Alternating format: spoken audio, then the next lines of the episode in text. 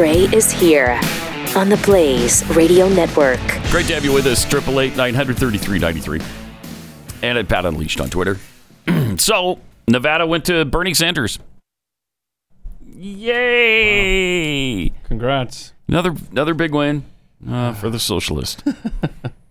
That's fantastic. The Democrats got to be proud. They just keep pushing this socialist down America's throat. That's perfect. All the while pretending they don't like it. No, we don't want him. He's not like us. No, I think he is, really. I think that's what the Democrat Party is now. So we got that to get into. A whole bunch of stuff to go over. Got to talk about, I don't know, the BYU Cougars and their huge win Saturday night against Gonzaga. Yeah. I saw that little news blip come across. Yeah. Did you? Yeah. It wasn't even close, was it? 91-78. Yeah. Yeah. It was close for much of the game. They went ahead by 14, and then Gonzaga came back, and then they kind of blew them out in the last 3 or 4 minutes. So, huge win in front of 19,000, just like insane fans who rushed the court afterwards. It's been quite a few months for BYU. The basketball team's ranked in the top 15 or 20 in virtually every poll. Men's volleyball's unbeaten, 15-0, ranked second in the country. Golf team's number 4. Oh, wait, hold on. Let me do this right. Hang on. I didn't know this was going to be BYU. Yeah, you might as well go ahead and put it. Hang on. Right. Get my BYU hat on. Okay. Because, I don't know if you know this about me, but I am a lifelong Cougars fan. I didn't know that about you. And all of their athletic programs that they participate in, I follow closely. Good. So now I'm ready. Okay, give me the BYU news. So the track team also... I don't know. Last I checked, they were ranked in the top 10. I don't know where they are right now. But there was a little incident involving one of the members of the track team. Yeah, that look on your face has got me a little concerned here. A really good freshman pole vaulter, Zach McWhorter, pole vaulting in practice and slipped and somehow got impaled in his scrotum. Oh, no. By his pole vault pole. Oh, there's a picture right there. Mm. Yeah, look at that. Look at that. Look at that. It's, oh my gosh. That's not a good way to go. No, that is not. He was recording it all to post on TikTok when his little disaster struck. Oh. First, it seemed like a standard jump, but his pole didn't fall the way it was supposed to and essentially impaled him through the, nether regions. 18 stitches later, he's good as new. He's okay. Yeah. That's touch and go there for a while, I'm sure. Oh my! And what's his name again? Zach McWhorter. Zach McWhorter. McWhorter. Yes. I knew that. Yeah. Well, look at you're a lifelong fan. So he's still a dude. We know this. Still a dude. Ooh. What? An accident. I've never seen anything like that. That's just crazy. That story alone is enough to keep generations of young men from taking away from pole vaulting. That particular activity. Yeah, that's not something you want to see happen to anybody. Oh yeah, there's a quote of him like what he saw when he looked down. Yeah, he saw a scrotum. Yeah, so. But anyway, it is a technical medical term. He is doing well. But he's okay now. Yeah. That's the best part of it. 18 stitches there, which had to be fun. That had to be fun. My gosh. I am destroying that pole. Yeah. It's never being used again. Man. That is crazy. All right, 888-900-3393. So in Nevada, I don't know what's going on with the Democrat Party, but Pete Buttigieg is saying that there were some irregularities and he's trying to challenge the results. He was only third at the breakdown was Sanders at 41%. Biden had Sanders had 47%, Sanders 21. He's 26 percentage points behind him. Then you had Buttigieg at 13.7. So does he have any case at all? Was there that much Were there that many problems that would make up that kind of difference? No. If so, they might as well just give this thing up. They might, never mind. Okay, we'll deal with Trump for another 4 years. Oh, you mean just give it up? Yeah, just give up. Give it up. Okay, all right. Well, I wish they would. Yeah, I do too. It would be nice, but they're not going to. So Bernie claims the victory in Nevada. He essentially tied for the win in Iowa. He won in New Hampshire. And now he has also taken Nevada. So he's won the first three, essentially. Won or tied the first three. And now we're heading into South Carolina. And I think he's rising in those polls, too. Yeah. If he overtakes Biden in South Carolina, I'd say that's pretty well over. Yeah. Pretty well over. Yeah, I think that's a firewall there. And Biden has just been tanking in South Carolina. In the latest polls? Yeah, let me see here. Hang on. Jeez. He's down to... Okay, so Biden peaked in South Carolina at 39.5%. Okay? Mm-hmm. That was in October. He's just been steadily declining ever since. He's now down to 24.5%. And Sanders is breathing down his neck at 21.5%. Jeez. And then Steyer is 16.5%. And then everybody else. Steyer. Third. Tom Steyer is terrible. That guy is. He's a lunatic. And he's a lunatic that is also trying to buy the election, just like Michael Bloomberg is trying to buy the election. But, you know, they're having some impact with all the money they're spending. And it's getting a little frightening. This might as well be Bernie Sanders' campaign theme song. Just adopt it. You've got all their policies. Why not use the Soviet national anthem at your campaign rallies? It's very stirring, you know. Stirring. I can see him walking out onto the podium at every event to this. Be great. And he loves them. He loves the Soviet Union. That's right. That's where he goes on his honeymoon. He loves Cuba. He still loves Cuba. On 60 Minutes, he defended Fidel Castro again. Well, I like the authoritarian part, but it would be unfair to say that everything is bad in Cuba. No, it really wouldn't be, because it's pretty bad in Cuba. He's got them living in the 1950s. Why? Because they can't progress. They can't move forward with this communist system. That's a good, that's a really good analogy there. When you talk about progressivism is supposed to be like, well, we need to progress as a society. You know, and they haven't at all. And just point out Cuba and how time stood still in 1959? Yep. Okay, that's a good. Yep. And then they'll, of course, come back. Never mind. Okay. They'll come back and say, well, socialism and progressivism, are you saying they're the same thing? Well, yeah. So that's where you lose them. But they basically are. I mean, the only difference between Marxism and progressivism is that Marxism is willing to move faster.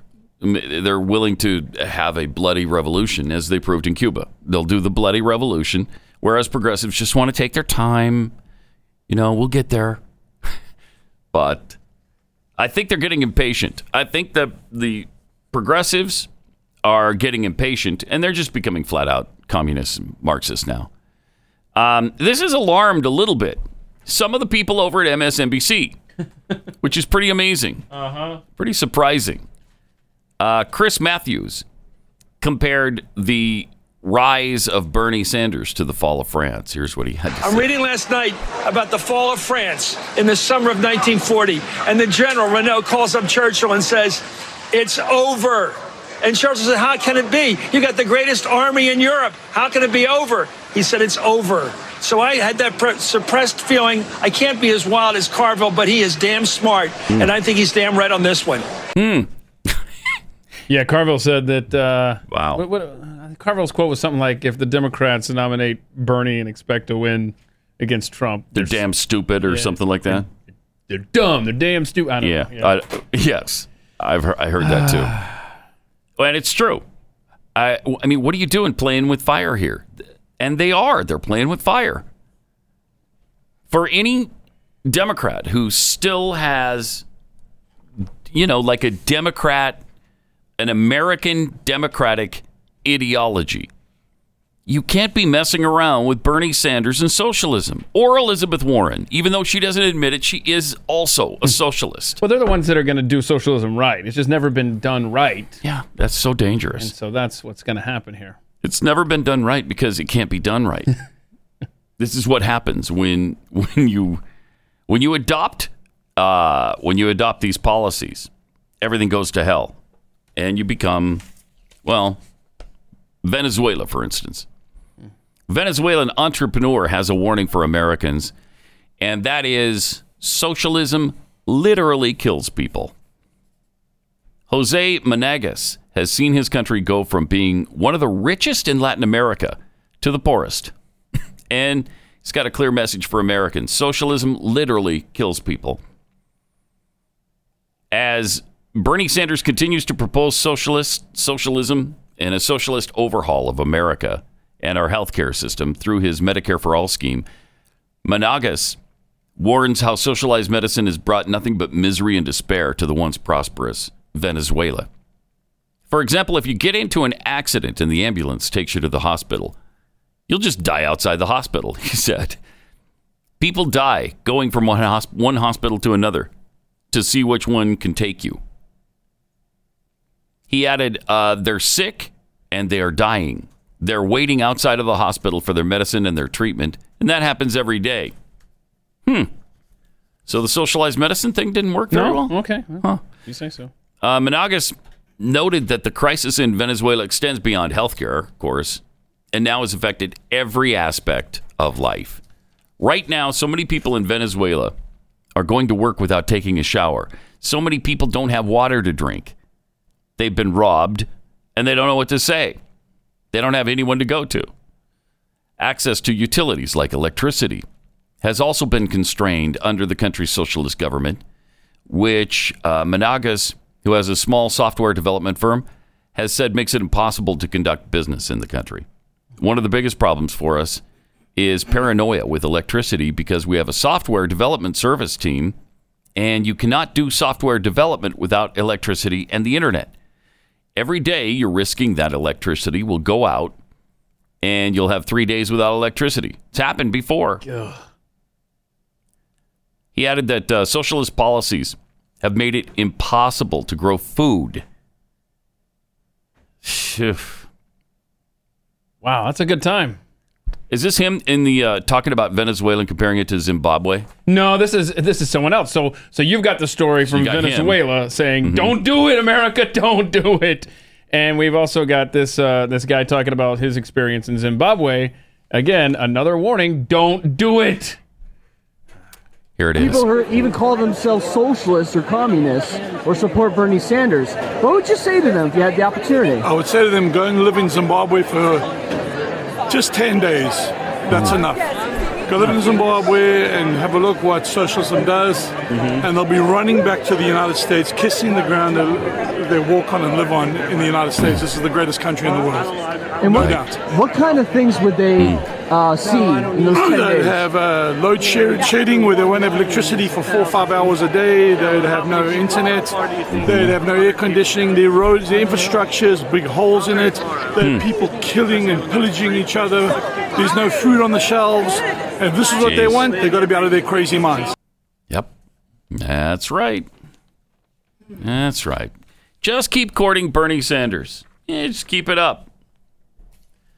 I'm a little nervous. I mean, I'm still hopeful.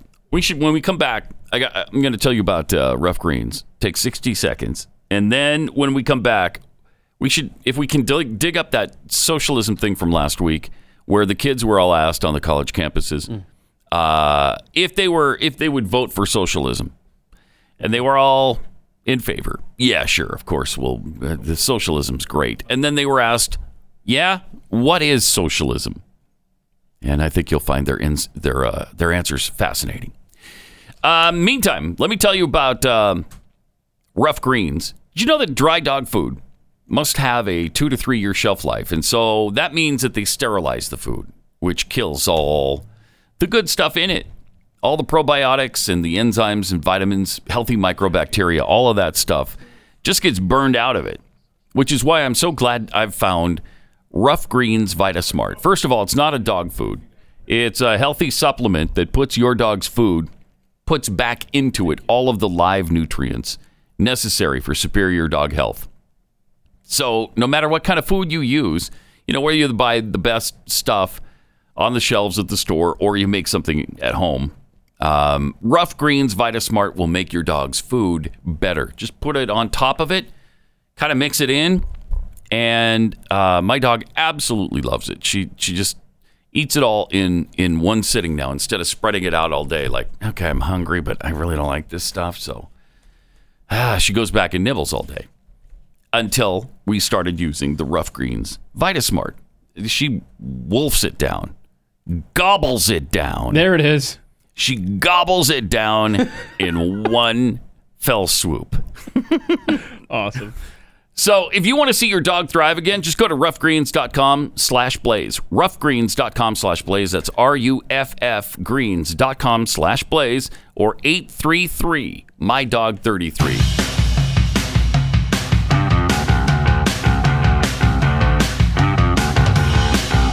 This is Pat Gray Unleashed.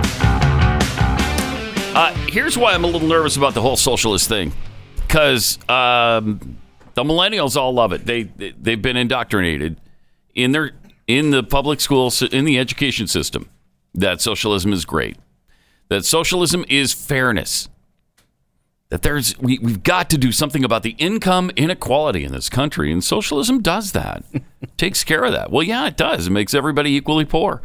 It's really wonderful that way. So you have just the ruling class, elites, who are filthy rich, and then you have everybody else in the nation who's suffering and poor and doesn't have enough to eat. So it's a great system. And so students were asked, you favor socialism? And then afterwards they were asked, yeah, okay, well, what is socialism? And I think you're going to love it. Would you choose socialism? Yeah, I would choose it for sure. Okay. What does socialism mean to you? Ooh. I don't really know, to be honest. I would support socialism. I'm a big Bernie Sanders supporter. So, I mean, he's not really socialist, I guess you could say, but I mean... He's called himself a socialist, though. He is. Yeah, he has. I want socialism, just because I think capitalism just is taking us the wrong way. Is it? Yeah, to prosperity. I guess, like that? Mm-hmm. Less incarceration, less poverty, just less bad in general. I think capitalism is more evil.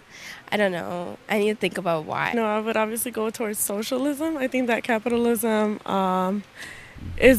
goes towards another route that I wouldn't want to be in. I honestly don't know of a specific socialist country. I just don't know. I know I wouldn't want to be in a capitalist one. Oh, really? Okay. Well, that's intense. I think socialism would be better for America because when we get together united and talk about our problems and our stuff, we can solve a lot of issues we have, because I feel like right now we don't communicate enough to know what problems we have. Pause it for a second. Socialism. She clearly thinks socialism means socializing, because if we go to a socialism system, then we can communicate with each other, because we'll be socializing, right? I mean, that is unbelievable. That's where we're at, man. That is unbelievable. All right, let's see the rest of this. Socialism, definitely. I feel because we're growing up and that's what you feel our generation is I don't know how to explain it. Our generation's so different than the older generation. Definitely. I think moving forward, it's going to be more socialists. I don't know much about socialism, but from what I've known, from what Bernie has said in AOC, I think it's a good thing for the country. I mean, capitalism, we've seen what it's done to the country. What has it done? What do you think? Yeah, tell me. Made it very it's all about the money kind of thing, and that's what we work for, that's what we die for. On Twitter or something, some girl had a sign you're gonna die of old age and I'm gonna die of climate change. That's true. It's gonna happen. No one gives a, they don't give a, because they're gonna die and it's gonna be over. Oh my gosh, that is just crazy. All right, do we have the section, I hope, where we ask them what is socialism? I thought that was all rolled into one there, pretty much. Yeah. Yeah, except nobody asked what is socialism yet. We haven't gotten to that point. Okay. Do they not have that? That's the only video that we had that I'm aware of. Okay. Sorry. I thought you were talking about just this one video, so that's what I had them find. Okay. We played one just last week. It was What is socialism? Anyway, that none of them knew. Not a single person knew. Not one of them knew or could explain what socialism is. So they've gotten so far as, yeah, socialism is great, and I think that's the way we need to go, and capitalism sucks, and look where capitalism has gotten us. Yeah, the greatest nation on earth kind of thing? Yeah, you mean that? Okay. You mean where even the poor here have a roof over their heads, they generally have a car, they generally have enough food to eat, they even have cable TV, they have air conditioning. Is it that terrible capitalism you're talking about? Yeah, what is it? Homeless in America are still, compared to the rest of the world, among the richest, what is it? You know what I'm talking about? Quality of life for someone homeless in America is still probably better really than most of the world. Compared to the rest of the world. I got to find that stat. That's a fun one. Amazing. It's just amazing how indoctrinated they've been. Keith got this message, this direct message from somebody about when the Iowa caucus was going on. Oh, yeah. The caucus leader started with the Pledge of Allegiance, but then said he had to run home because he had to get a flag there at home because there were no flags in any of the classrooms. That is unreal. A school in Iowa had no American flags? Not in the classrooms, not in the meeting areas, not in the public areas of the school building. So the question then was, when did elementary school stop saying the pledge and stop flying the flag, or at least displaying a flag in a class? I mean, you don't do that at all. There's no flags in an elementary school building? Is that the case all over the place now? Or is it just this particular elementary school in Iowa where they were having this caucus? That is, whoa. Okay. I'd love to know if, schools just don't even have the American flag in the building anymore. By the way, the typical person in the bottom 5% of American income distribution is still richer than 68% of the world's inhabitants. In other words, the poorest 5% in America among the richest of the world. And that's that terrible capitalist system. It's brought that kind of prosperity. We just don't want it. We don't want it. You're in the richest 32% of the world if you're the poorest 5% in America. Think about that. Yeah, that's the answer to what capitalism gets you right there. Okay. Yes. There's your answer, lady. Yes. I think it's just where people are focused on money. That's all they live for. Oh, shut up! You don't even know what you're talking about. They couldn't explain the capitalist system to you if you sat down with them and gave them an hour to come up with one aspect of capitalism. They couldn't do it. I'll bet you they could not do it. Just like they couldn't explain socialism to you. Except for the one girl who knew that socialism would be great because then we'd socialize with each other. And I think we really need to do that. Because now in this system that we have, you can't talk to each other. But if you had a socializing system, sure, you could socialize. Yeah, I think she was... talk about our problems. She was an 0 for 4 on moron trivia, if I'm not mistaken. I think we talked to her previously. Probably. Because, that's usually what they guessed when we asked the question on Moron Trivia. Speaking of morons, got another Hollywood celebrity. Oh, no. And this is a beloved one. I mean, this guy's been around for so long.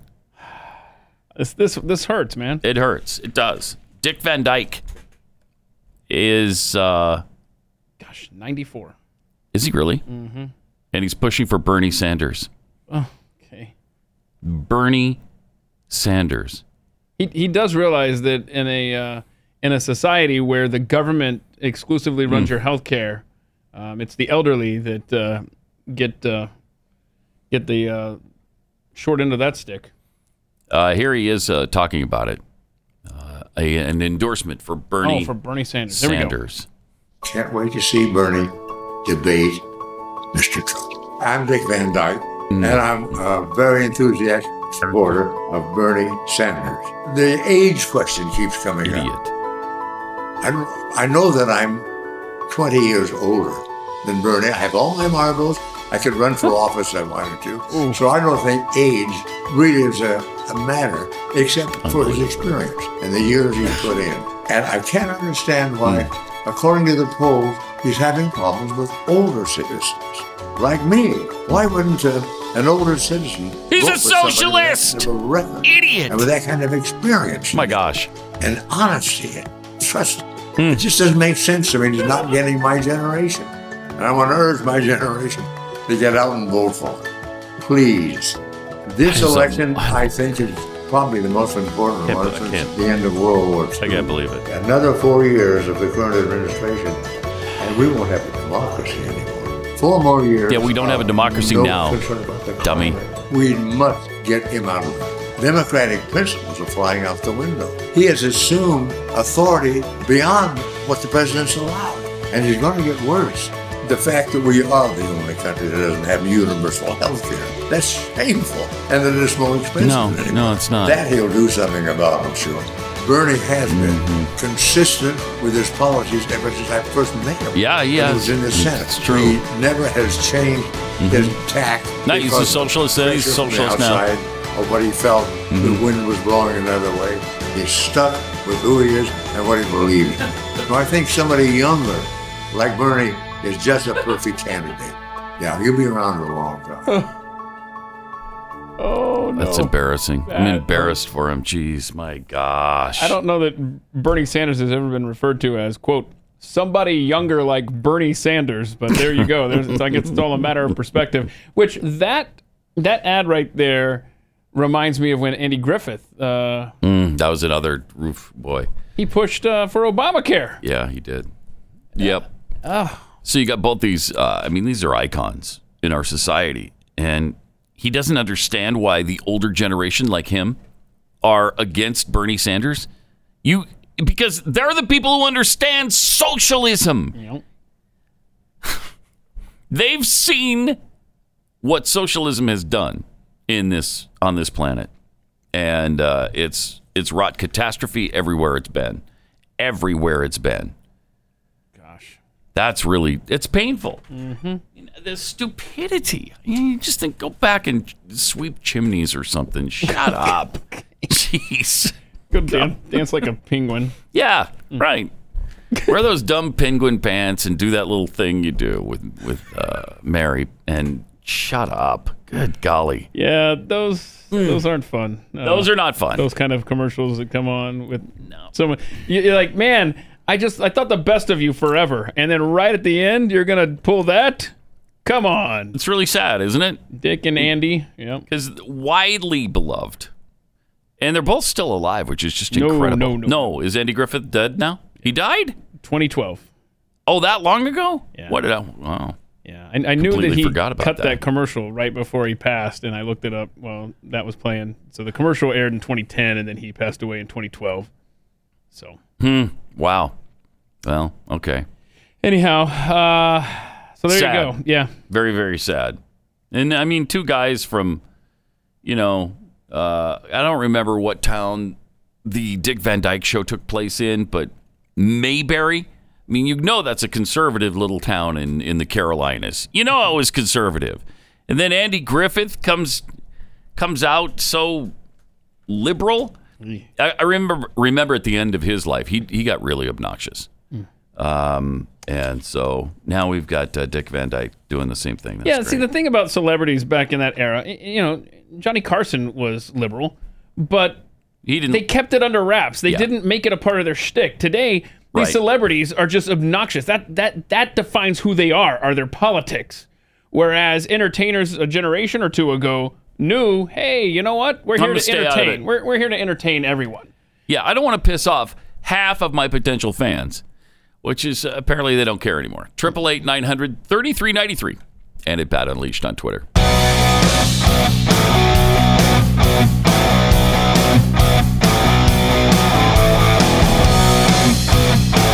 Gray Unleashed. Some tweets here at Pat Unleashed. Alexandria Go tweets. I don't know much about Ebola, but the word sounds good. I think we should have more Ebola. That's exactly what that is, man. That's exactly what it is. Yeah. I don't know much about it, but it's a cool word and sounds like a fun disease. So Yeah. And stuff. Scott Schwettyball Schwetman, in our new socializing system, we could all speak to each other unless the government deemed that speech not politically correct. There you go. Which is happening more and more often, as a matter of fact, all around the planet. The Steve 42, I think that most U.S. Americans don't know what socialism is because U.S. Americans don't have maps. Yeah. Yep. Okay. Huh. Turtle smirking rube. They probably removed the flag. The flag's in that Iowa school, so they wouldn't offend the Snowflake Caucus. From ever-changing Twitter handle, you use the word indoctrinated. I think you mean to use the word ignorant. Mm-hmm. There is a lot of that going on as well. A lot of ignorance. From Publius, the only reason BYU men's volleyball is undefeated is because they have Scott Sterling. The Scott Sterling. If you've seen that video with him getting hit in the face over and over and over again with the volleyball. Yeah, we will have to post that at Pat Unleashed on Twitter. There's a soccer version of it, too. They're both really good. That's from BYU Studio C. Actually, the Scott Sterling in the video, though, represents Yale. He's on Yale's team. If you look very carefully at that video. Wait a minute. What are you trying to ruin this? Yeah, something? Sorry. What's going on here? Keeping it real all up in here. Wow. Yo. Okay. Plus that whole cast from Studio C left. Yeah. What happened with them? What is that? Got some other deal, and all of them, every one of them left. Like, where really can we find that original cast now? I got to find out. I don't know. Actually, I mean, I knew, and then because it's only been a few months, I think, but yeah, I got to find out where they went. Tyler's annoying shoulder bird tweets: working with the flu outdoors, away from people, and feel like garbage. Then you start with a story that every male listener felt where they lived. Thanks, Pat. Yeah, you're welcome. Happy to do that for you. Get impaled right where you live. That's oof. Also from Bovine. Sepstrator? Bovine Sepstrator? Venezuelans can't grow good? They must be even dumber than a farmer down there. That's a Bloomberg reference. Yeah. They can't grow. Venezuelans can't grow good. Oh, yeah. See, look, there's the... Even dumber than the farmers. Chris Welder Boy sent this. Michael Bloomberg was looking kind of dejected and saying, if only debating... was as easy as farming. It's a good point. It's a really good point. That's good. By the way, your Studio C cast will be on an NBC comedy competition. This is 2019. So they were on a show called JK Studios. Just kidding. Anyway, so JK Studios, I totally missed that show now? On NBC. Yeah, I didn't see the show. Oh, but apparently they were going to be on that. No, I knew they were going to be on but that was a one-time shot or something, wasn't it? Yeah, I don't know. But there's the whole cast just kind of hanging out at NBC, I guess. All right. 888-900-3393. I mean, if they want to go work for the devil, whatever. It's not my soul. That's right. Cool. And it's their story about. All right. Okay, as far as the Nevada caucus, I think the final results are in now completely, because what I saw a lot over the weekend was 88% reporting. I mean, and then I think they finally came out with the full results that showed Sanders at 47%, Biden 21%, and then Buttigieg 13.7%. Seems to me Elizabeth Warren was around 9.6%, and then everybody else. I mean, it just. They're just pushing this nomination toward Bernie Sanders to wrap this up pretty quickly here. It looks like to me. I don't know if anybody can stop him now. We have one more primary. That's South Carolina, and then a week from tomorrow is Super Tuesday. So Super Tuesday will probably sort this thing out. Yeah, Saturday for South Carolina. Yeah, and about 20 states on Tuesday. 20 states. Yeah. So if Sanders wins most or all of those, it's going to be over. But he's got a lot of the South to deal with. He thinks he's going to win in Texas. Did you hear him over the weekend talking about? And we're gonna win Texas too. Oh, jeez. Oh no, I did not. That's 228 Democratic delegates. Yeah. That's a big number. Does the winner get it all, or do they divide that up? Well, the subtext says, the second largest delegate trove of the primary. Is it winner take all? I don't know. Let's see. Texas. Democrat. Riveting radio here. Let's see. I don't know. Ex-Clinton advisors predicting Bloomberg and Clinton plotting a scheme to make Hillary the Democratic nominee. Dick Morris is back. And this time, he's pissed. Dick Morris, who's wrong about everything. I don't know why anybody... You know, I'm glad you said that, because... Why is he a big advisor? When I printed that story, I thought, okay, what's he going to get wrong this time? He's wrong about everything. I mean, Dick Morris has been so discredited. But the former advisor to Bill Clinton predicted Sunday that Michael Bloomberg and Hillary Clinton are plotting a scheme that would allow Clinton to become the 2020 Democrat nominee. Speaking with some radio host called and the show is called The Cats Roundtable. Yeah. Morris said he believes that Bloomberg will continue to campaign and spend loads of cash to siphon support from Bernie and trigger a brokered convention. Uh-oh. Here's the deal that I think is going down, he says. Okay. And again, he's wrong every time. I think Hillary and Bloomberg have gotten together and cooked up a scheme. He goes on. And I don't know if he says why he believes this. Nobody will be nominated on the first ballot, and it'll go to a second ballot. Now, the problem is that the party establishment doesn't have a candidate. Mm-hmm. They can't do Bloomberg because he got killed in the debate. They can't do Biden because he's already lost the front-runner status. John Kasich rides to the rescue for the Democrats. No? No. Okay. Buttigieg looks like a high school kid at the Model UN, and he's not going to be able to have it, certainly not against Trump. Warren is third, but she's pretty far to the left, and people are not going to want to. They're not going to want to trust her. And when you put it all together, it will go to a second ballot, and I think Hillary Clinton enters the race. And the superdelegates will all leave who they're for and go to Hillary. Oh, wow. Do we even know? Does Hillary even want to be president? Has anyone asked her? I mean, we're just assuming that the woman even wants to be the president of the United States. Quite a leap, right? That's right. That's quite a leap. So, yeah.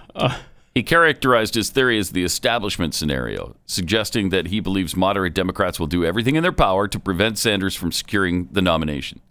Hillary's the only candidate that they'll be able to come up with that can measure up to Donald Trump. Morris went on to say that if Sanders does win the nomination, then Trump will not only massacre him in the general election, but the Democratic Party as a whole, predicting Democrats would lose upwards of 60 seats in the House. Wow, would that be great? Yeah. If Dick Morris is right, yeah, that'd be great. That's the thing. Just that. This is the don't forget, when it comes to November... Don't forget about this whole... these states are changing to popular vote, the national popular vote for electoral. So yeah, how awesome is that when you go to vote, you have the power to screw over states like California. Okay, that's a fun thought. It just occurs to me random times here. Okay, here's the Democratic primary in Texas. Okay, see if you can follow. If it's winner take all was the question. So here's the simple paragraph laid out for you. Each of the state's 36 congressional districts have 3 delegates to divvy up between candidates based on votes. However, things become winner-take-all when one candidate garners more than 50% of the vote in a district and ends the night with all 3 of the district's delegates. If no candidate is able to capture over 50% of the vote, the candidate who receives the highest percentage of votes above 20% is awarded 2 of the district's delegates, with the runner-up receiving the 3rd delegate. It's so simple. Yeah, it's just that easy. Texas Democrat Party has it all just laid out for you. Cut and dry. Wow. All right, 888-900-3393, and at Pat Unleashed on Twitter. You know, Democrats are going to have a really hard time with Michael Bloomberg. They seem to be flirting with him a little bit right now because he's a billionaire. He's got a lot of money to spend. His policies, I guess, are attractive to them in the commercials. He has taken credit for everything, including health care in New York City, which I don't know what the mayor of New York City had to do with anybody's health care. But here's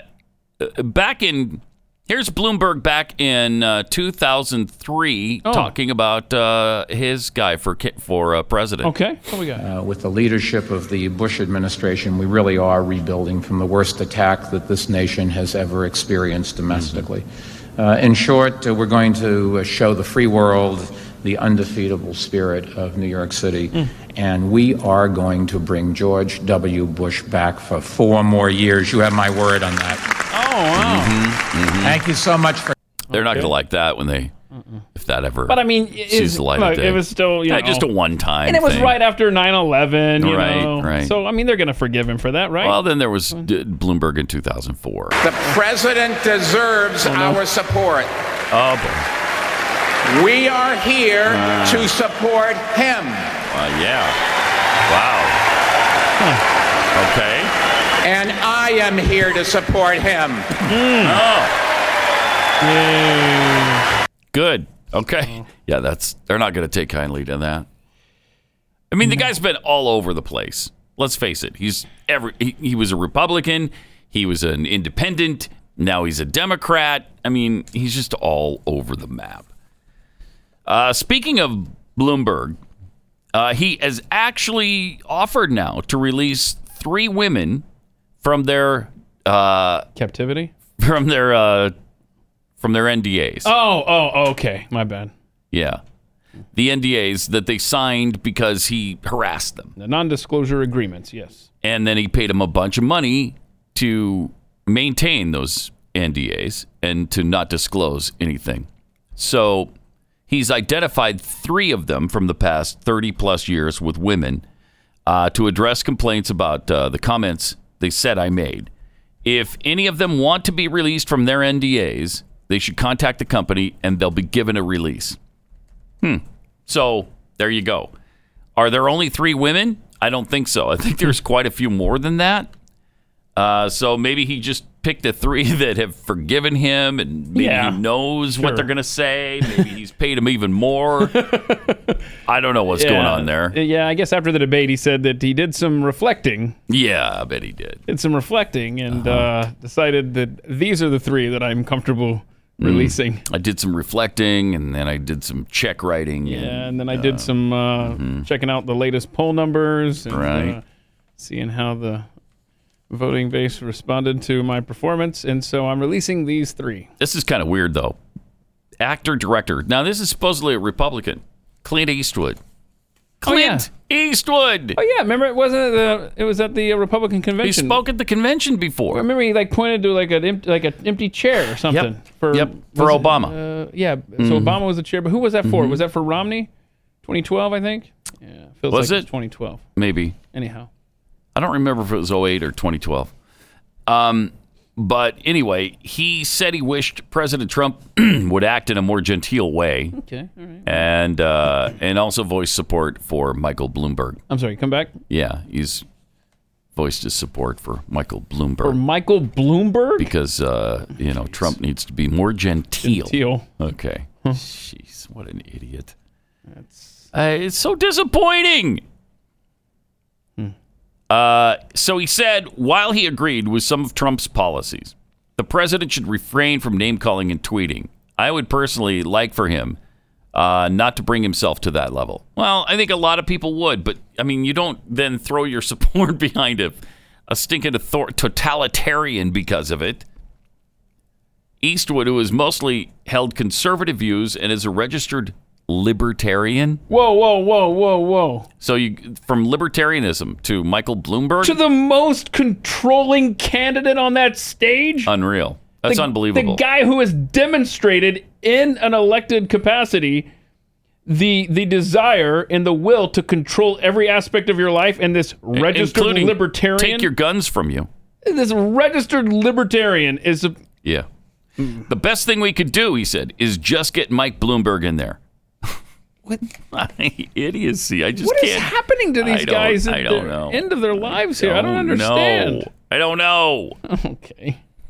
The sentiment about Trump echoes similar comments Eastwood made in 2016. What Trump is onto is he's just saying what's on his mind, and sometimes it's not so good. And sometimes it's, I mean, I can understand where he's coming from, but I don't always agree with it. So you go from that to Michael Bloomberg? Because Donald Trump isn't genteel enough, we're going to go and support this Bloomberg wild progressive. By the way, is he genteel? No. Look at the crass way he addresses women. I mean, he's nasty. He's hideous. Yep. Although he didn't endorse Trump, Eastwood did say that he would vote for him over Hillary Clinton. I'd have to go for Trump, because she's declared that she's going to follow in Obama's footsteps. There's just too much funny business on both sides of the aisle. But now he likes the funny business from Michael Bloomberg. So this is all really good stuff. That's a hip phrase. We got to mix that in the rest of the day. Funny business. In a 2008 interview with The Guardian, Eastwood spoke about libertarian values and how he supported a hands-off approach to government. Huh. Hands-off like what? Banning salt and butter and big soda. I mean, I've always been a libertarian. Leave everybody alone. Let everybody else do what they want. Just stay out of everybody's hair. So I believe in that value of smaller government. Give politicians power, and all of a sudden, they'll misuse it on you. Yeah, Clint. Yeah, that's true. So you know what you do? What? You go right for the totalitarian. Michael Bloomberg, that's what you do. Either that or Bernie Sanders. Doesn't matter. Either one of them.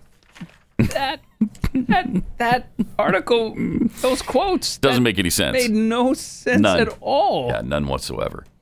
So congratulations, Clint. I mean, again, he's getting up there in age, so maybe he's just not. Yeah, 90 years old. He'll be 90 in May. Mm-hmm.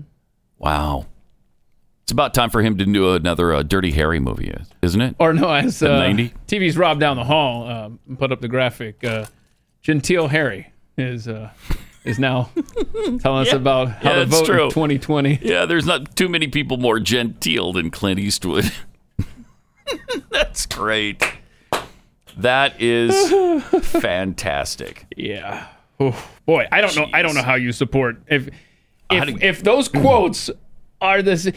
How, like I said, these guys, when they're getting to the end of their age, you think that they would come to their senses and be like, man, I sure was wrong. When I was younger, isn't that how it normally works? You're thinking pie in the sky, liberal, let's just everybody get along and let's make the world great. And then you realize a certain point in your life, you go, wait a minute, I actually have this thing called common sense, and that's not how you do it. But these guys, between Andy Griffith, and maybe they were just liberal all along, not talking about maybe Clint, but Dick Van Dyke, maybe they were just didn't speak out much. Yeah. They should have kept that up, though. But this Clint Eastwood, oof, what painful. Happened there? Yeah, painful. All right. We also have Elizabeth Warren making a little joke about Michael Bloomberg. Funny business. Yeah, she's funny. Funny business. Because I'm here in Washington, I want to talk specifically for just a minute at the top about a threat that is coming our way. All right, here we go. And it's a big threat. Not a tall one, but a big one. Michael Bloomberg. No, not a tall one, but a big one. Big one. Michael Bloomberg. She couldn't even set herself up for that very well. What an awkward human being Elizabeth Warren is. Go have... The crowd didn't react very well either. Didn't they kind of... A beer. Go have a beer, lady. These Democrats are, they're in a bad way. Funny business. Yeah. It's funny business.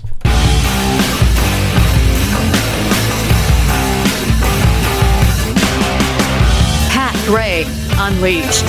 And great to have you with us. 888-900-3393. Pat Unleashed on Twitter.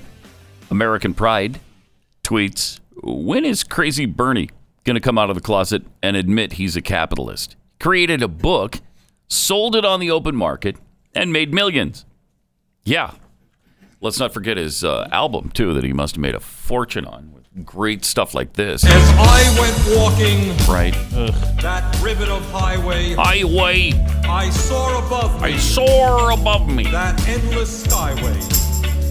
I saw below me. Oh, and then he saw that golden valley. Yeah, he switched that up, didn't he? Yeah. This land was made for you and me. brilliant. That's just so good. I mean, did he do that at like a Six Flags, you know, like recording booth? You know, you're walking by and you see the girl in there who wants to be a teeny pop star. She's in there recording something that sounds very similar to that. Not really sure where he recorded that. That's what it sounds like. Genius production. It's so good. Valhalla Mama, the Democratic primary, where the rules always change and the votes don't matter. From Caucus Card Shark. Oh, yeah. Did you see how they were breaking the ties there in Las Vegas? They were drawing cards out of a deck. Like, you know, you had the stupid, you had funny business in Iowa with the coin flip that just was, you know, it's for Mayor Pete. Yeah. Yeah, so they were drawing cards. To break ties in Nevada, yeah. Yeah, strange. Next election, I expect Bloomberg to run under the new Green Party to try to appeal to the farmers that he offended. Just Too Muck and Fudge. Is funny business better or worse than malarkey? Funny business. I love it. That's the phrase of the day. All right. Speaking of the no malarkey tour, boy, Joe Biden is in trouble. He is really in trouble. His lead in South Carolina now, according to the latest polls, is down to 3. Down to 3 points. He was up by, 20. And now it's 3 percentage points in South Carolina. And it is Bernie Sanders who's in second place. So if Bernie Sanders somehow pulls out a win in South Carolina, he's almost wrapped it up before Super Tuesday. No kidding. Yeah. And you're right. He was up, looks like, about 19 points. Just, let's see, I got to scroll down. Wasn't that long ago? Yeah, it was 6 weeks ago. Yeah. I mean, this is like the Atlanta Falcons here. That's bad. He is just, that was his firewall, was it not? Oh, for sure. South Carolina? Yeah. They thought maybe Nevada, too, and then Nevada turned out not to be his firewall. My goodness. So there you go. Meanwhile, President Bush is in India this week. And President Bush? Did I say President Bush? Yeah. I guess I did. That'd President Trump is in India this week. Wow, that's weird. Yeah. And when presidents go abroad, their trips are typically pre-wired to include a number of deliverables like trade deals, security agreements, heavily scripted statements by leaders. But apparently this time, he's kind of been promised by Prime Minister Narendra Modi a massive, adoring crowd. Oh, wow. Maybe the largest he's ever addressed. Now, President Trump took the occasion to say that it would be about 7 million people. 7 million. I know there's a lot of people in India, and their population alone will be the most important factor when World War III comes. Make sure they're on our side. But 7 million people showing up for a Trump rally? He said it's going to be exciting. That they tell me between the stadium and the airport we'll have about 7 million people. So the officials in India quickly moved to correct that ever so slightly. They don't want the expectations to be quite that high. Tweak the number just a little bit. Yeah, they tweaked it to closer to 100,000. So 7 million. 100,000. What's a couple of people here and there? You know what I mean? Is there a metric issue happening? I don't know. You can't just...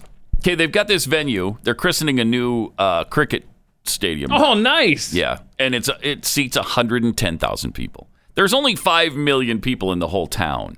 Okay, well, So 7 million were kind of unlikely. You could bus them in the way Democrats vote. You could, yes, I guess you could. Bus them in from all over the country and have 7 million people there. But, 110,000 capacity stadium, that's good enough. Why can't you leave well enough alone and just say the reality instead of exaggerating it like that?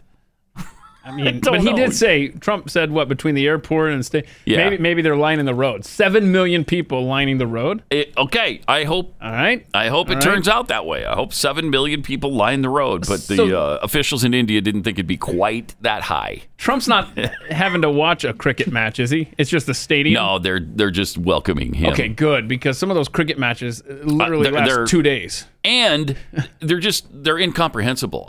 Have you ever read an article on a cricket match? It's unbelievable. Let me tell you. It's like they're not even speaking English when it's in English. And it's like, what? I have no idea what you just said. There was this place in New Jersey that I saw them playing cricket in a parking lot. So I I stopped and had some time, and I watched and I observed. And I was like, okay, I'm gonna understand cricket.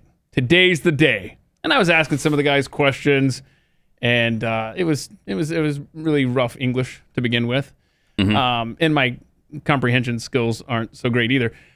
But I tried to understand the sport, you know, because it looked kind of like baseball. It looks like croquet and baseball. If they had a kid, it would be a cricket. And the cricket thing is a bat, right? Yeah, it's like this flat piece of wood. Yeah. And these guys just, you know, and underhanded. And then you hit it as it bounces off the ground. It's a very weird thing. Yeah, it was impossible to understand. Yeah, it's impossible. It seriously is. And I got to ask questions. For any right-thinking human being, it just doesn't make any sense. I was able to ask questions and try to...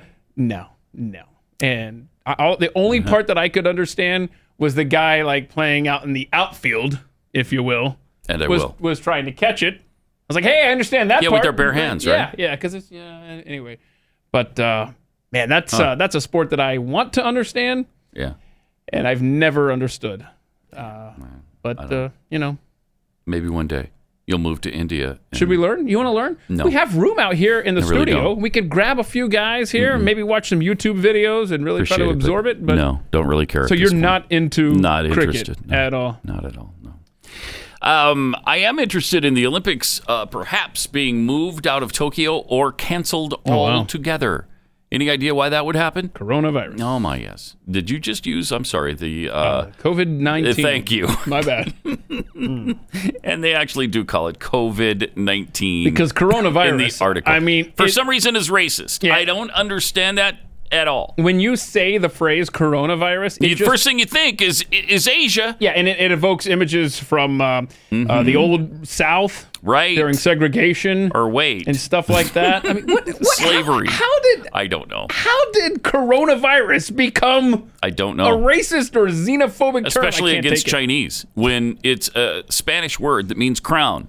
And they named it that because the virus, when you look at it under a microscope, looks like a crown. That's why it's called that.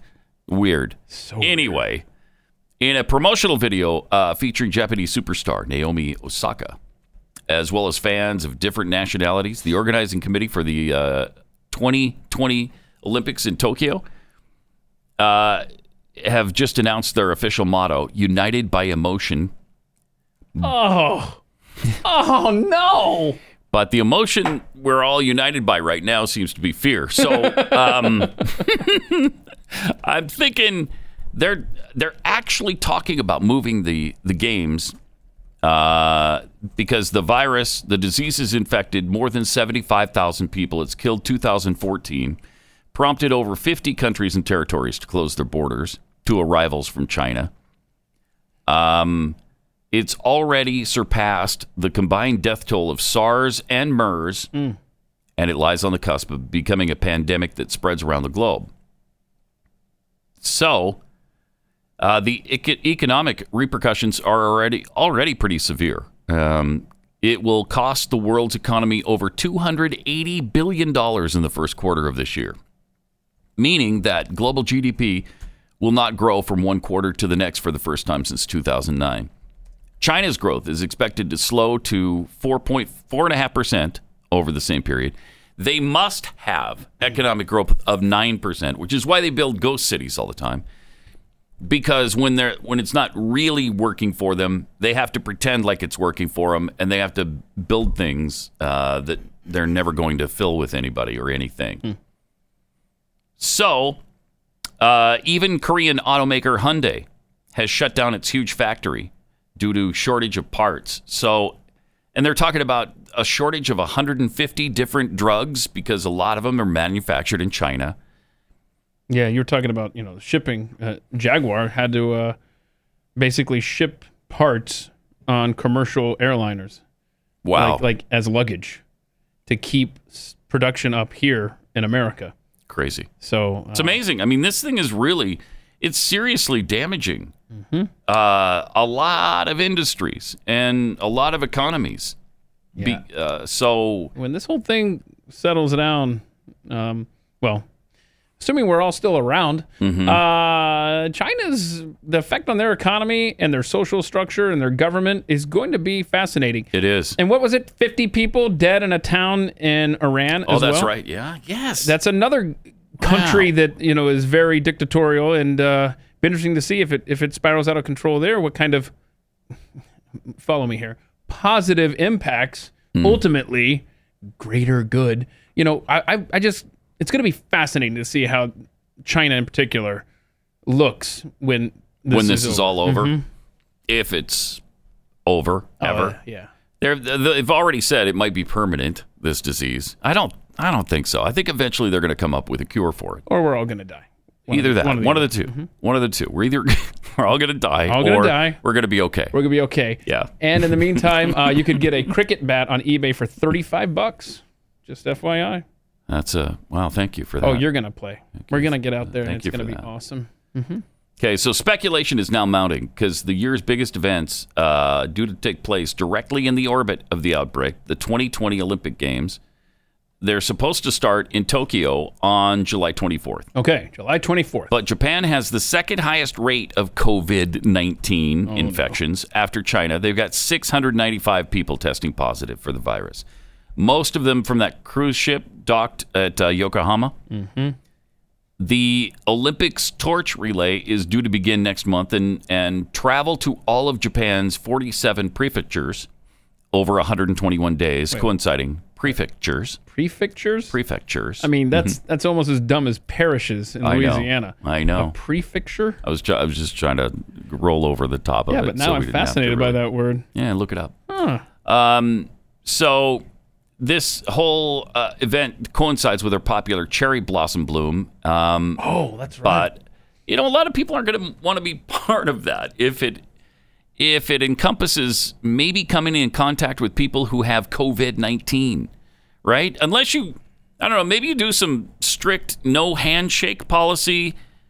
Don't cough on people. Everybody has to wear a mask, and you go ahead with it. And just take your chances. Your hands, please. Wash your hands. Just, all you have to do is wash your hands. And then don't touch anybody. Yeah, that's a good rule of thumb. Just that's what I would do in general. There, Joe Biden, wash your hands and don't touch anybody. And you know, not to offend people, but just say, look, I'm not shaking anybody's hand just in case. And then you know, in China, that there's a villager, there's a famous photo. He didn't want to wear a mask all the time, so when the authorities came in, they just took him and tied him to a column and said, "You're not going to infect everybody else, you." And I don't know if he's still there. If they're feeding they're just brutal. Look at that. See, look, he's tied. Oh yeah, there he is. Tied to a column. To a column in a building. I mean, it looks like he's got good cheer. He's inside. He's not getting rained on or anything, so he's fine. Is he inside? I think they're inside. Yeah, you're right. It looks like a bathroom or an office door in the background there. So you wait here, and we'll check in when this thing blows over. Yeah. It looks like he's taking it well. We'll throw you a sandwich every once in a while. If you can catch it in your mouth, go ahead and eat it. You know what? I will say, if you would allow me to sit down there, and if you would put a TV... That wouldn't be that bad. If you put like Sports Center replays on around the clock. Totally fine. And now I don't have to go and work in the fields like they do in China. I'd love it. Oh, that guy could be actually... That's a good gig now. If I'm not too tight, if it's not so tight that I can't, then I'd get a little claustrophobic. Mm-hmm. But you're right. If there's a nice... flat screen TV in front of me. Tie me to a recliner. And you let me sit down. Right. Okay, so our demands are what? The best thing that ever happened to me, when you tie me up, it has to be on a recliner. Yep. Has to be in front of, I have to have access to a remote because I want to switch back and forth between hockey and football or whatever's on, I want to be able to do that. Maybe a little baseball. Baseball season starting up, spring training starts this weekend. That's exciting. Mm-hmm. But yeah, he's getting, because otherwise, what is this Chinese villager's life like? He's out in the field. He's working his butt off. And the Chinese government just said the COVID-19 is no excuse to not meet food production standards and expectations. So the government has sent out that directive. Mm-hmm. This guy, this is the life. This is how you do it, folks. Refuse to wear a mask, and you've got SportsCenter all day long. Well, except I haven't seen the Chinese accepting those demands. Oh. So he didn't seem to have a TV in front of him, nor was he sitting. Or a chair. So, yeah, it didn't go out quite as I'm sure he would have liked. Well, that's a shame. Opportunity lost by that villager. Hmm. So, yeah, they've invested. You know what they've invested in Japan in these Olympic Games? You know what this is costing them? $25 billion. $25 billion. Wow. Is there any way you're going to recoup that through TV? Maybe. Maybe you recoup those losses. I don't know. But then if you've spent $25 billion and they move the games, now you're in real trouble. Oh, see, now that would not be good. Now that's not good. $25 billion? Okay, now that's a lot. Mm-hmm. But there are two other Olympic games that have been more than that. You had... really? Yeah, Beijing in 2008. How much was that? $40 billion. In 08? In 08. $40 billion? But let's go back to... Good golly. Sochi in Russia there, the Winter Olympics of 2014, cost that country $55 billion. Winter Games? $55 billion? They had a lot of... well, see, those are governments that can say, so, what are you going to do about it? A lot of things. Shut up. Yep. Or will you get a visit from the secret police? Yeah. Yeah. So, like, if you go to like, countries that don't suck so much... the cost would be $14.6 billion. That would be London in 2012. God, $55 billion. That is ridiculous. Yeah. Why would you spend that kind of money? There's no way they recouped that. They completely rebuilt that town, like everything. Wow. I'm trying to remember. There was something else with that. But yeah. That's outrageous. That is outrageous. Those are big governments at work. Yep. 888-933-93. More Pat Gray Unleashed coming up. Pat Gray Unleashed. Good morning, Americans. It's Monday. Doesn't have quite the same ring to it. No, or the same feel, exactly. But but there it is. It is Monday. It's start to the work week. It's the happiest day of the week. Yeah, it's a good day for a cricket. We got the whole week in front of us. It's awesome. Cricket match. Cricket match? Yeah, Mondays are good days for cricket matches. I've often said that. I don't know. You're like surprised by that. Yeah. But, okay. All right. Oh, look, they accepted my bid. I will be playing cricket in no time. They accept who accepted? Oh, my eBay bid. Yeah. So it's free shipping. Oh, on the bat. Yeah. Mm-hmm. Okay. I mean, it is coming from the other side of the globe. So, I mean, the window for shipping, it will arrive between April 12th and May 30th? What in the world? Seems like a long time to wait for a cricket bat. Yeah, but I had to use my eBay points. I had a few cents, so saved up. 888-933-93. Also at Pat Unleashed on Twitter. You know, even if they move the Olympics, we were just talking about Japan. With they're the second highest infected country in the COVID-19 sweepstakes. So they've got 695 people infected, and they're talking about maybe moving the games. Who? To where? Who on this planet is going to want the Chinese team to come to visit? I don't think anybody wants that, right? You don't want to take that chance. Yeah, and they've canceled 1940 and 1944 because of World War II. Right. So would this be the first? I know we've canceled World Series because of... what was going on? I don't know, 100 years ago. What was the thing we had? Yellow fever or something like that. I don't know, something like that. Spanish flu, maybe? Spanish flu. I bet the Spanish flu would have canceled. About 100 and something years ago. Yeah. So this is a possibility. Interesting. Anyway, we'll keep an eye on that.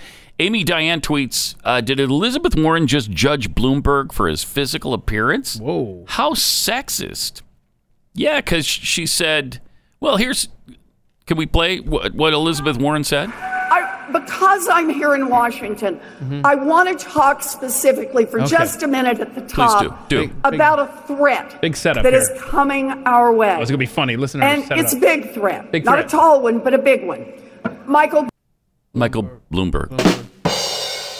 Cut that a little too soon, but it's not a. I mean, it didn't affect the joke. The joke. Big funny was not funny. Well, it's because the joke sucked regardless. Yeah. Whether you get the punchline or not. From Incognizant Socialist, moral of the story: if A-list celebrities support a candidate, find the polar opposite and support that one. Okay, it's a good safety tip. From Pew Pew One Pew, I played semi-pro cricket. Oh, semi-pro cricket. Yeah, I didn't even know there was such a thing. Yeah. Anyway, he.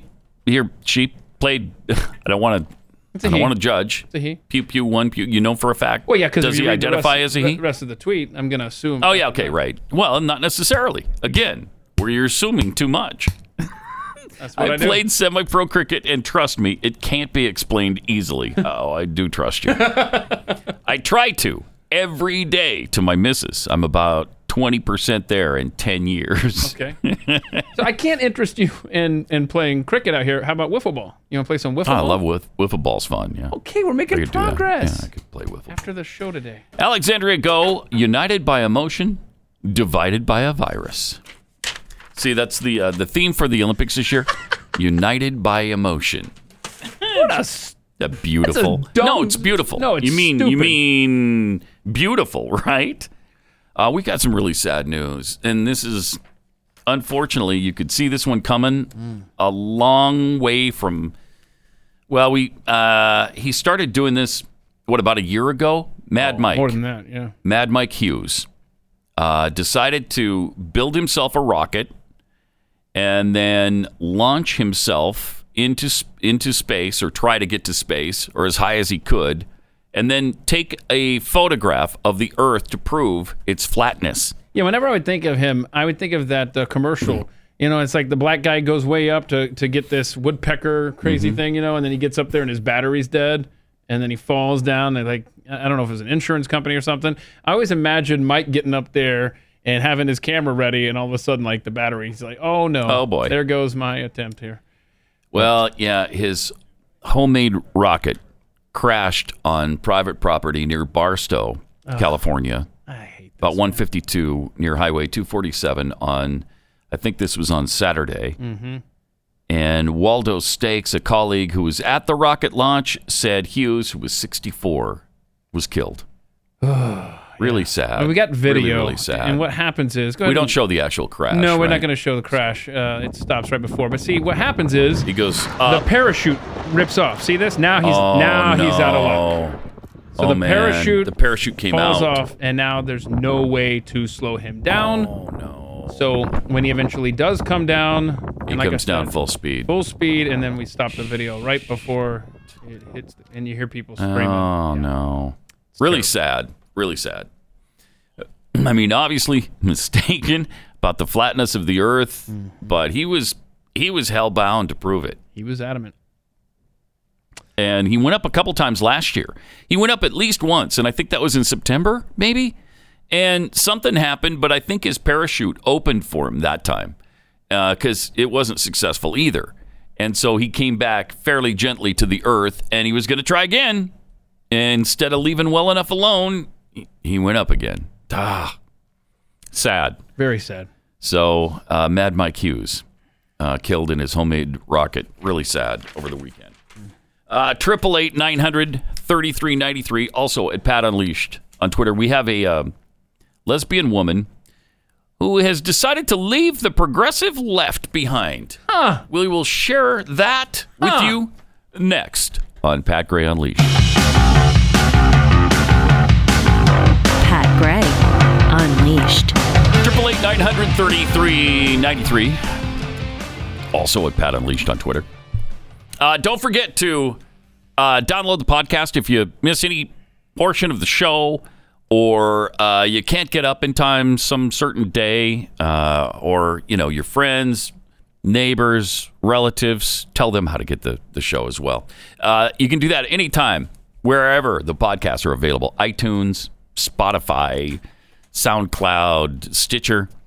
And we put the whole show up on YouTube as well. So all of that is there. Oh, and be sure to share that video of the Black Bishop over in North Carolina, Bishop Wooden. Oh, man. That was powerful. And, boy, so good. You guys sharing that has made a huge difference.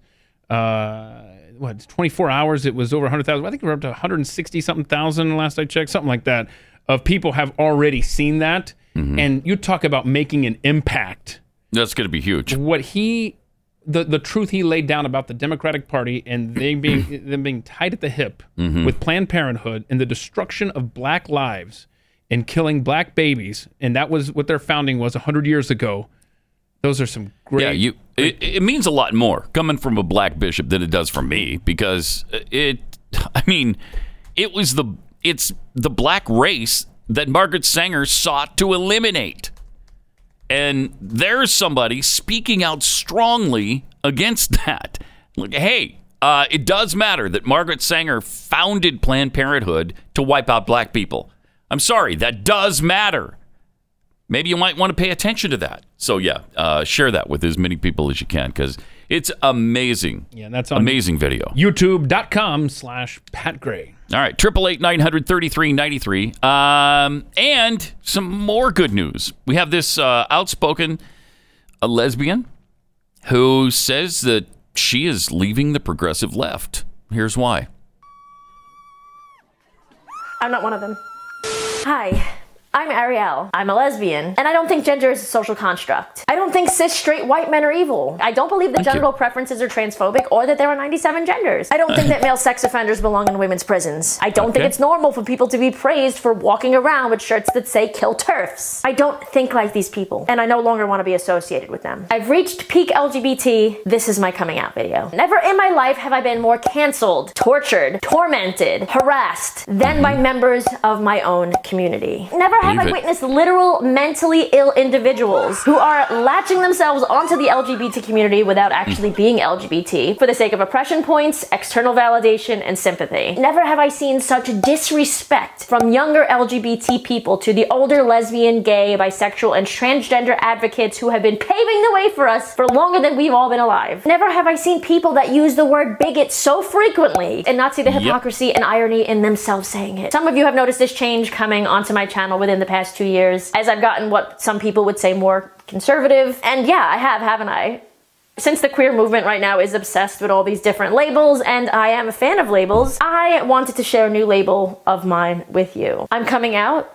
I am officially leaving the left. When it's gotten to the point where I can no longer even list LGBT or women empowerment in my Instagram and Twitter bios without people thinking I'm part of this ridiculously woke cult, when we have rules and a pecking order of who is able to speak and for how long, even about their own bodies and experiences, when we have children drag queens and think it's okay for them to perform sexually for adults, when we praise news stories like this that make absolutely no sense and do nothing for our movement or for people understanding us, when this person is praised by LGBT organizations and deemed a speaker for lesbians, and people say that straight black men are the white men of black people, and I know what they mean. I no longer wish to be a part of this. The LGBT community has become a safe haven for the mentally unstable who are not seeking help and who also aren't in any sense of the word queer. We've become so obsessed with validating everybody. How did we not see this coming? This community has become so ridiculously intolerant while preaching love that for the first time in a decade, LGBT acceptance is down. Anyone who goes against the grain and thinks for themselves is immediately outcast. That's not a community, that's a hive mind cult.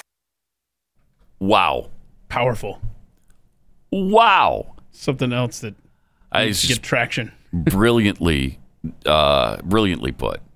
And, you know, again, so much more meaningful because it's coming from somebody within the LGBTQIA2 plus community. So if you want to share these videos, we're talking about the black bishop talking about Planned Parenthood and the Democratic Party, and this lesbian talking about the insanities of the LGBTQ plus, is that right, community? LGBTQQ. Oh, I think you missed a Q in there somewhere. Obviously a hater over here. Obviously. Sorry. You got the queer but not the questioning, or the questioning but not the queer. One of the two. And that's unacceptable. It's unacceptable. And I have apologized. Okay. And I hope we can let that go. We'll let it go this one time. We'll let it go this once. These two videos will be available on Twitter at Pat Unleashed if you'd like to share them with your friends who aren't bigoted like me.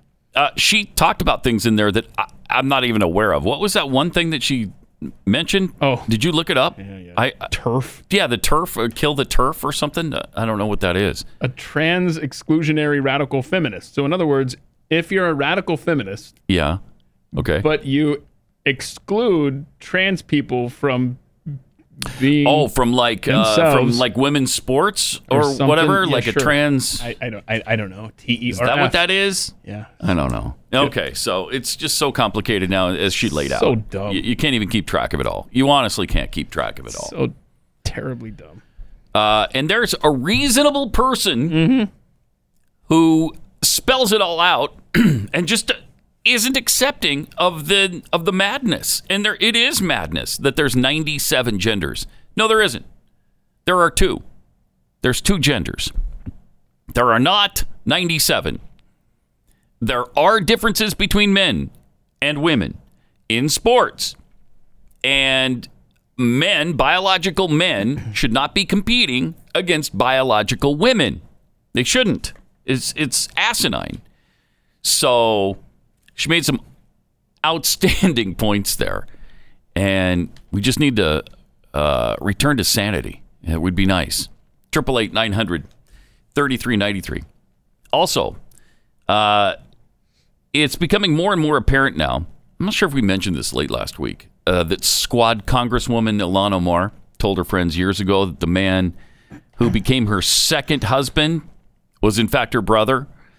Whoa, that's shocking. And now for the first time, one of those friends has come forward to reveal exactly how Omar and Ahmed Elmi scandalized the Somali community in Minneapolis. And she married her first husband, Ahmed Hersi.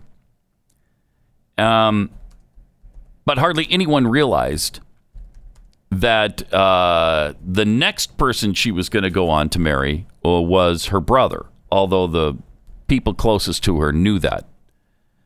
No one knew there had been a wedding until the media turned up the marriage certificate years later, the friend revealed.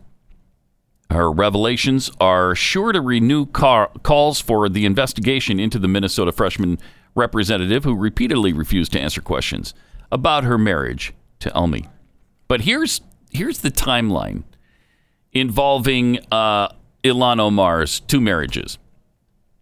She and her, first of all, in 1997, she and her family settle in Minnesota after fleeing war-torn Somalia. In 2002, she married Ahmed Abisalon Hersi in a religious ceremony, but was not recognized legally. They go on to have two children. In 2009, Omar marries Ahmed Elmi in Eden Prairie, Minnesota. Okay, so the first one was a religious ceremony. This one wasn't. It was a legal ceremony. In 2010, he then enrolls at North Dakota State to study fine art and lives with Omar. In 2011, Omar claims she and Elmi split this particular year, and he went back to the UK. In 2012, Omar and Hersi have their third child. So the one she was religiously married to, she continued to live with while she was married to the second guy. Legally, but not religiously. So they have their third child in 2012. Elmi is still in the U.S., according to college officials and social media. 2013, Elmi starts working in London. 2017, Omar divorces Elmi. In 2018, marries Hersi in a civil ceremony. So now she's married religiously and legally to the first guy. In 2018, the marriage is brought up during Omar's campaign for Congress. She denies it, and it's largely ignored because of the lack of proof around it. In July 2019, President Trump thrust the rumor back into the spotlight. Then the Daily Mail revealed Omar and Hersi have separated, and she's moved into a penthouse apartment. She also reveals the Daily Mail also reveals Omar's secret relationship with her married aide, Tim Minette.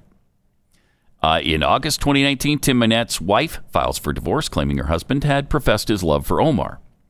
Early October 2019, Omar formally files for divorce from Hersi. Omar is granted divorce from Hersi in November. In December, Hersi marries pediatric nurse Laden Ahmed. In December also of 2019, 1 week later, Minette is granted a divorce from his wife, Beth. Her spokesman told DailyMail.com that Omar, 37, doesn't comment on her family or personal life. Well, yeah, because she's conducting illegal activities with her family and personal life. So it's a quintessential American story. Yeah, it's beautiful, isn't it?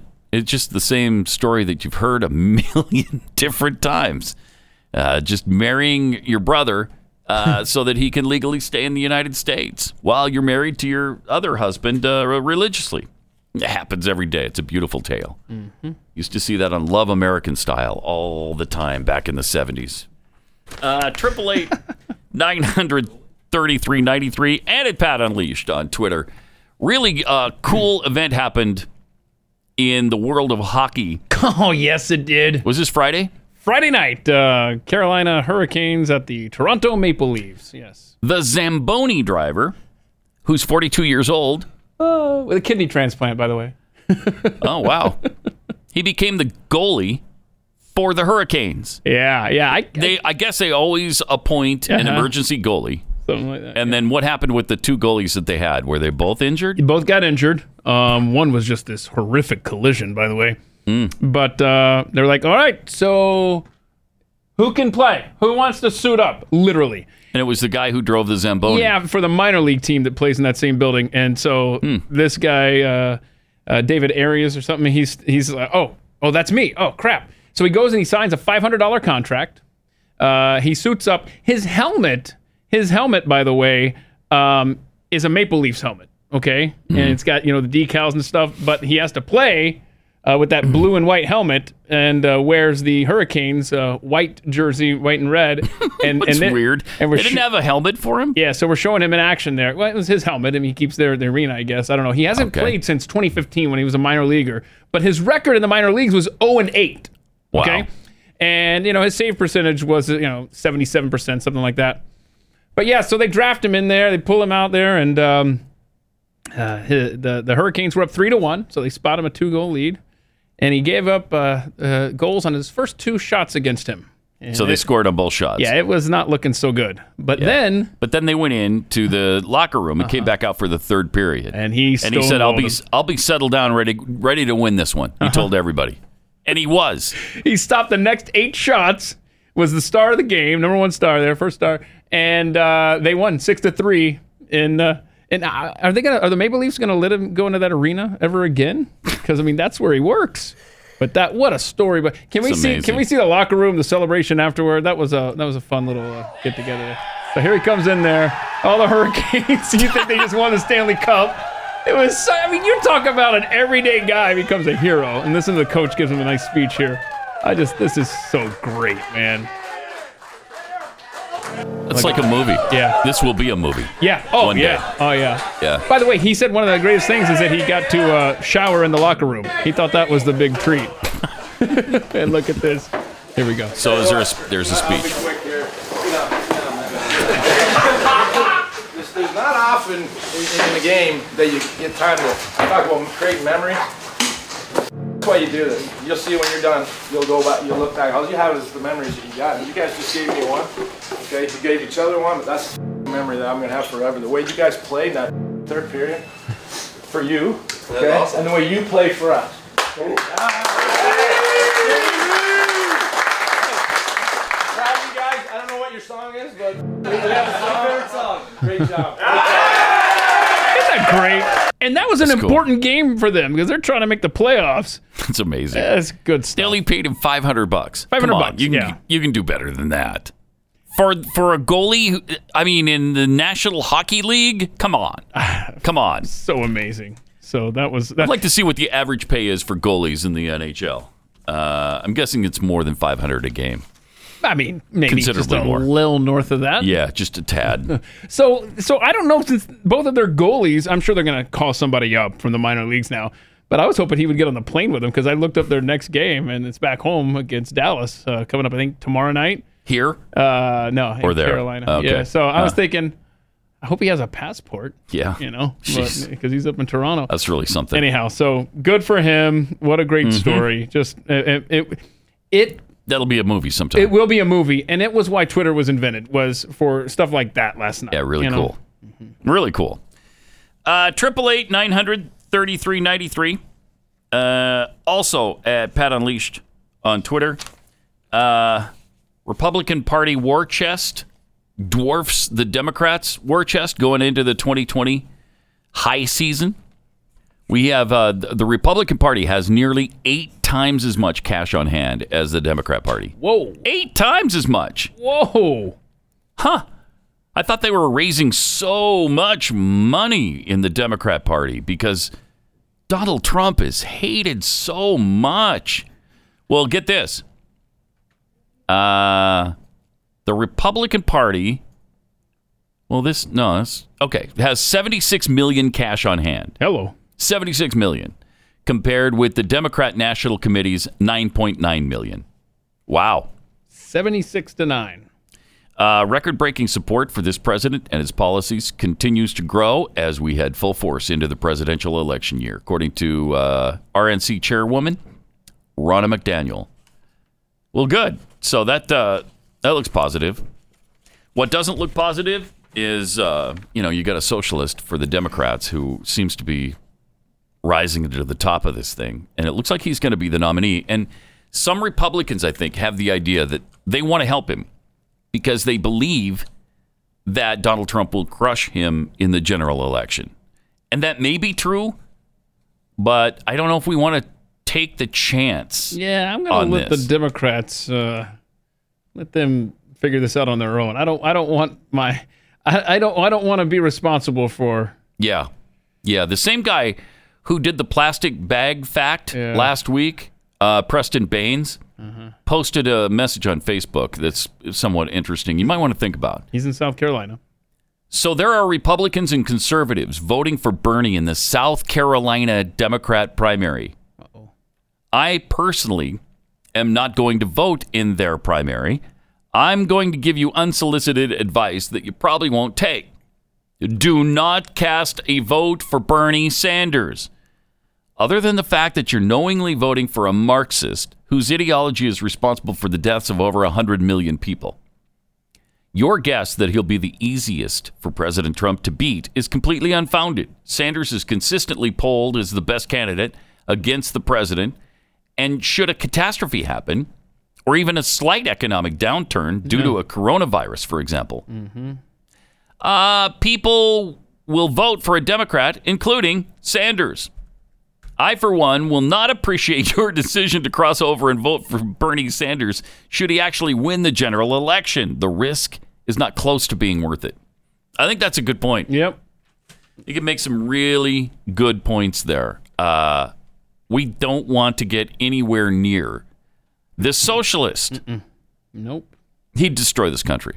He would absolutely destroy the country. Yeah, but we can't have it. That's a great point he makes about any kind of blip, any kind of disruption, say to the economy or something. Right. That opens the door for a socialist to come in and say, see who's screwing it up? We tried this. It's not working. Yep. And that's what happened in 2008. Remember, everything was coasting along fine. And then along about September, the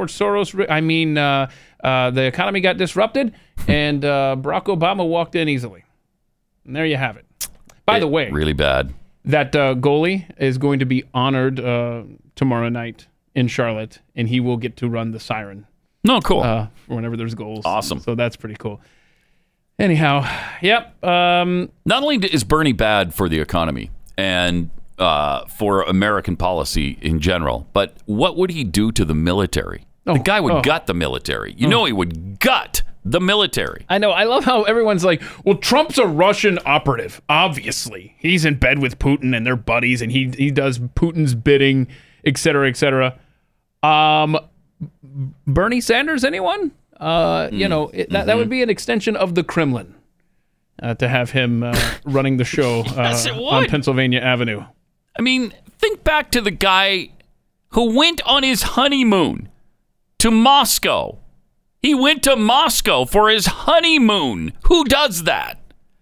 Well, commies do. Marxists do. That's who goes to Russia for their honeymoon. Who sits naked at a table of communists and sings, communist-written songs? Communists do. Seriously. Communists. That is the Donald Trump ad in November. It has to be. It has to be Bernie Sanders sitting around a table. He's got all that. He's got to have that ready. He's got to have it ready. And if he doesn't, do it now because, and he's good at this stuff. He doesn't need my advice on how to do that. Hashtag crazy Bernie. Don't forget. Man, can you imagine all of the anti-American stuff that Bernie Sanders has said all over the years. And what about the weird sexual fantasies that he wrote about in the early 70s? I always forget about those with him. I mean, he's creepy. He's a creepy socialist. He's a creepy Marxist. It's bad enough just to have a regular Marxist. You don't want a creepy Marxist in office, do you? That's a fair point. That is a fair point. I think it is. What's worse than a Marxist is a creepy Marxist. I don't want that. I mean, the guy has supported Fidel Castro, still does. I mean, he was on 60 Minutes last night and talked about, he doubled down on Fidel Castro. And didn't want to say anything in fairness. Not everything is bad. Just shut up. Of course, everything's bad in Cuba. Wow. It's been, their growth has been stunted now for 60 years because of communism. It's pretty bad, Bernie. Pretty dang bad. But not to him, because he's a communist sympathizer and a Marxist. If you don't want to call him a full-fledged communist, whatever. But he's definitely a Marxist and subscribes to the policies and the theories of Karl Marx. So do we want that person as president of the United States? Democrats are living dangerously. He's the clear front runner now and rising in South Carolina. Let's just please not go along with that as Republicans or independents. Let's not take that chance. Let's not say, okay, yeah, he's going to be the easiest one to defeat. Let's switch sides during the primary and vote for him. That could be catastrophic. I'd hate to see that happen. Oof, man. Also, this is amazing. Philip Haney, former Homeland Security official who became a whistleblower in the Obama administration, was found dead on Friday. Wow.